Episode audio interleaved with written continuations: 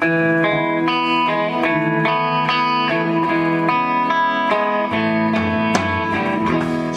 to the Modern Jewish Girl podcast. I am Jenna, lawyer by training, writer, and teacher by choice. Originally from New York, I am a proud wife and mother living in Los Angeles. Join me as we delve into the Holy Torah's teachings and apply them to our lives. I keep it short and sweet, but always deep. Welcome.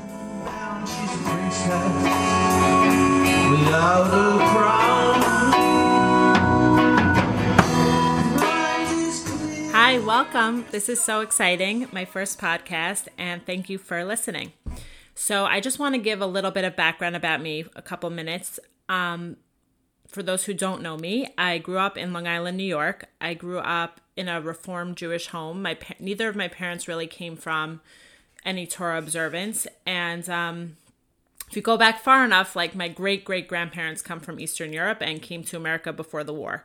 So that's kind of paints the picture of my Jewish background. You know, the Pas- Passover Seder and Rosh Hashanah in shul. Um, we didn't really do Shabbat.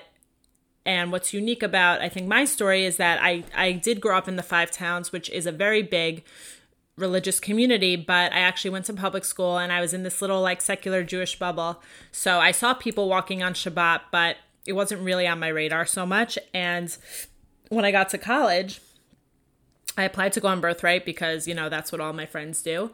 And I didn't get on it. I and it was the year of the Bernie Madoff scandal and there were rumors about like less funding, but whatever it was, my friends got on it and I didn't. And I had a friend at the time on campus who had gone on another trip run by a, an amazing organization called Meor, M E O R. And they were running a trip that summer as well, so I just went with them. Very last minute. Um, I remember meeting with the rabbi on campus, and he he asked me, you know, are you committed to marrying Jewish? And I said no. Why, you know, if I'm in love with somebody, I'm going to marry them regardless. And that that's where I was holding at the time. And you know, we went back and forth, and he's like, okay, great, you can come on the trip. And I was like, really? So thus began my Jewish journey. Um, that initial trip, I was 19 years old. I learned Torah really for the first time. I mean, I went to Hebrew school, but I wasn't so interested at the time and and the learning was presented very differently obviously. And um, i just fell in love with torah learning. So here i am over 10 years later married and living in los angeles and um, i still love torah and i still want to share it. So hopefully you will see why through this podcast and enjoy listening. And um, obviously a lot happens in my jewish journey um, and I actually wrote a whole book about it, which hasn't yet been published. But if you're interested, you can email me and I'll I'll send you the PDF.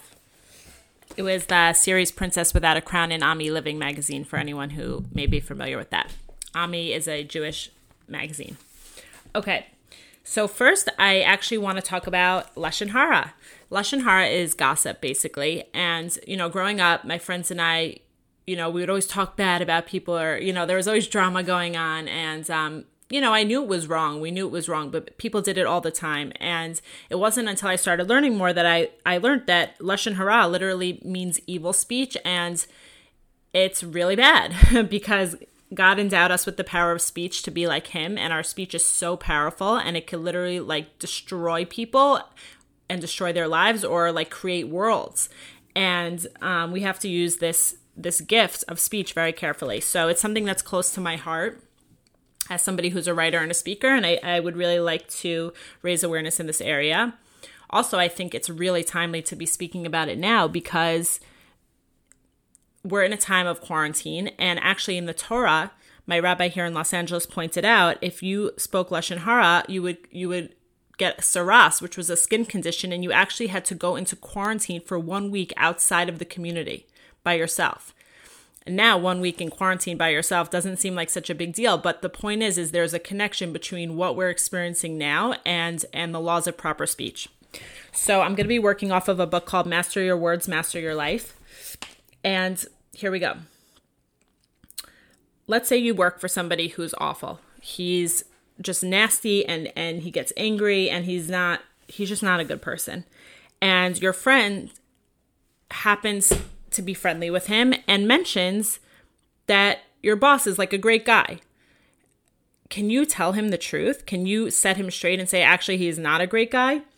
So the halacha is the Jewish law is that no, you cannot tell because negative true information is literally lashon hara. If it's true and negative, it's lashon hara, and you really can't say it. I remember when I was in college, when we first got to college, there was a girl who I knew from before college, and I told my roommate, you know, like something along the lines of like, you know, she's not really someone you you want to be friends with. It was it was total lashon hara, and I remember about a week later, my roommate said to me, you know, I would appreciate if you could let me form my own judgments about people. And it really struck me, and it was something I never forgot because it's true. Like through our words, we literally can like ruin somebody's chance at a friendship, at a relationship, at a job. We don't we don't realize the impact of our words and how they can literally taint the listener's perspective of that person forever. There's a great great quote here in this book. It says, "Before you speak, you are in charge of the word. Once you speak, it is in charge of you. You are its hostage." So, basically, whenever we are about to speak, we need to think like is this something I really want to share? Is this something that's really really necessary to say? And there's a whole bunch of laws in you know, in the Torah about you know if we have something to share for a practical purpose when we can share it and how we can share it. It's it's not a simple thing and it's it's not something to take lightly. Okay so today i would like to speak about shabbos and specifically about higher consciousness and being with our inner thoughts. The torah tells us for six days work may be performed but the seventh day is a day of complete rest a holy celebration on which you should not do any work okay that is the source for shabbos and you may be familiar with Shabbos, you may not, but basically on Shabbos, all of the things we're not allowed to do all boil down to the fact that we are not allowed to create. And that's because Shabbos is not a time for doing, it's a time for being. So it's funny, I actually spoke to somebody recently and and he said that I was like, "How is quarantine going?" And he's like, "You know, it's actually really peaceful." Now some of you may be saying, "What? Peaceful?" But, you know, if if you're home alone or if you have less work responsibilities, you're not running around as much, you're not traveling, you know, it, it could be more peaceful. And, you know, I've certainly had moments like that. That peace is a taste of Shabbos. And you may not be experiencing it in this quarantine, depending on your situation, but I'm sure you've experienced it at some, at some point. On the other hand, I know at least for me right now, with everything going on, I've definitely had more anxiety because it's so blatant how out of control we are. And it's so it's scary to really confront like how out of control you are with your own life. And of course you know in the torah we know that that god is in full control and this is really a source of comfort. But still you know it's hard emotionally to to really be on that level of accepting that. And um so I've been looking to my phone and my computer more and more as an escape. And Shabbos has been great because it's really forced me to disconnect from technology and connect to my family and connect with myself. But, you know, confronting what's going on inside can be scary. You know, it's not always fun to like see what's going on inside, what kind of thoughts and feelings you have. So I really want to go a little deeper into this idea of sitting with your own thoughts and feelings. The teachings I'm going to share are from my Torah teacher, Rabbi Baruch Gartner and he's an author of the book Living Aligned, A L I G N E D, which you can find online. And he lives in Jerusalem, the holy city. And his teachings are brought down from Rabbi Nachman of Breslov, who was a famous Hasidic Rebbe a few centuries ago. Rabbi Nachman told many stories, and one of those stories was the exchange children. And the basic premise of the story is that a queen and a maidservant both gave birth to baby boys at the same time, and the midwife switched the two babies. So growing up, the prince thought he was a servant boy and the servant thought he was a prince. So the story is a much longer story and there's it's very deep and there's a lot of layers to it, but basically it's an allegory for the two souls within us, our animal soul and our higher soul. So our animal soul, our nefesh, represents our basic desires, our ego, the part of us that's focused on survival.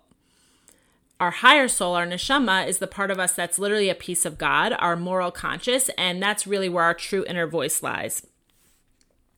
So, a lot of times things will happen to us and we'll have like initial thoughts and initial reactions. And a lot of times that's our nefesh. Our, our initial reactions, like our, you know, it's we've developed these like coping mechanisms over time, these survival mechanisms. And so those will often kick into place, you know, right away. We'll get defensive, you know, we'll feel like victims, whatever it is. It's just our initial instinct. And uh, the This is an un- unconscious thought. We didn't intend to have this thought. It was our unconscious reaction. But the tragedy is so often we identify with the unconscious reaction and we're not really that thought. That thought is not really us. It was just an unconscious thought that we identified with, and then it becomes our identity.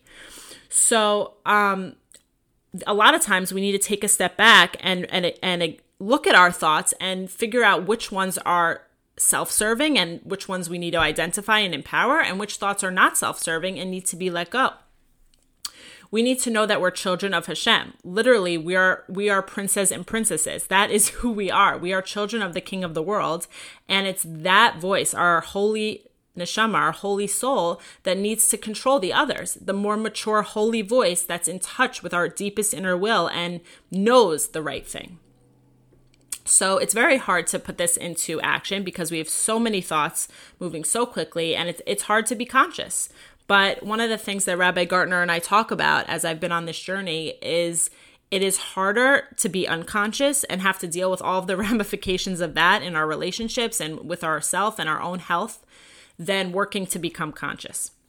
So I'm sharing this information with Rabbi Gartner's permission with the hope that it will it will help you as it will has helped me and you know obviously it's a lifelong process. So Rabbi Gartner shares that we basically have to treat our thoughts like children. Okay? Like children, our thoughts are immature, our initial thoughts. We don't let them run our lives, but we don't ignore or fight them. Anyone with children knows that to ignore your child or to fight will only make things worse. He says we have to acknowledge our thoughts. We acknowledge them, we validate them, and we watch them, okay? And just by acknowledging them, we are literally shedding the light of consciousness onto our you know, initial reactions, initial unconscious thoughts, and then those initial thoughts dissolve. And then our higher thought, our higher um, notion can take the place of that. So I want to tell you a story. We live in an apartment building and my my I have a little girl and she sometimes doesn't want to go play outside. She wants to go play in the hall, but it disturbs one of my neighbors. So, you know, especially now during quarantine, it's very hard being cooped up in an apartment. And um, sometimes she asks to go in the hall, not not often, but sometimes. And recently, you know, I let my daughter out midday, you know, on the weekend. I thought it was okay. And my neighbor was really disturbed by it. And she sent me a very strong message that under no circumstances can my daughter play in the hall ever. And this is a building that's very family friendly. There's toys in the hall. And it kind of it it really shook me up because you know I thought we were friends and it just it it really hurt my feelings and I took it personally and et cetera, et cetera. So my initial unconscious thoughts were, you know, how could she? She does she doesn't understand. Doesn't she get what's going on here? You know, how could she how could she do this to me? These were my my unconscious initial reactions. And then eventually I realized, okay, Jenna, you're thinking unconsciously. And I started to acknowledge it. I started to say, you know, I understand why you're upset. You have reason to be upset. It's it's hurtful, it's frustrating.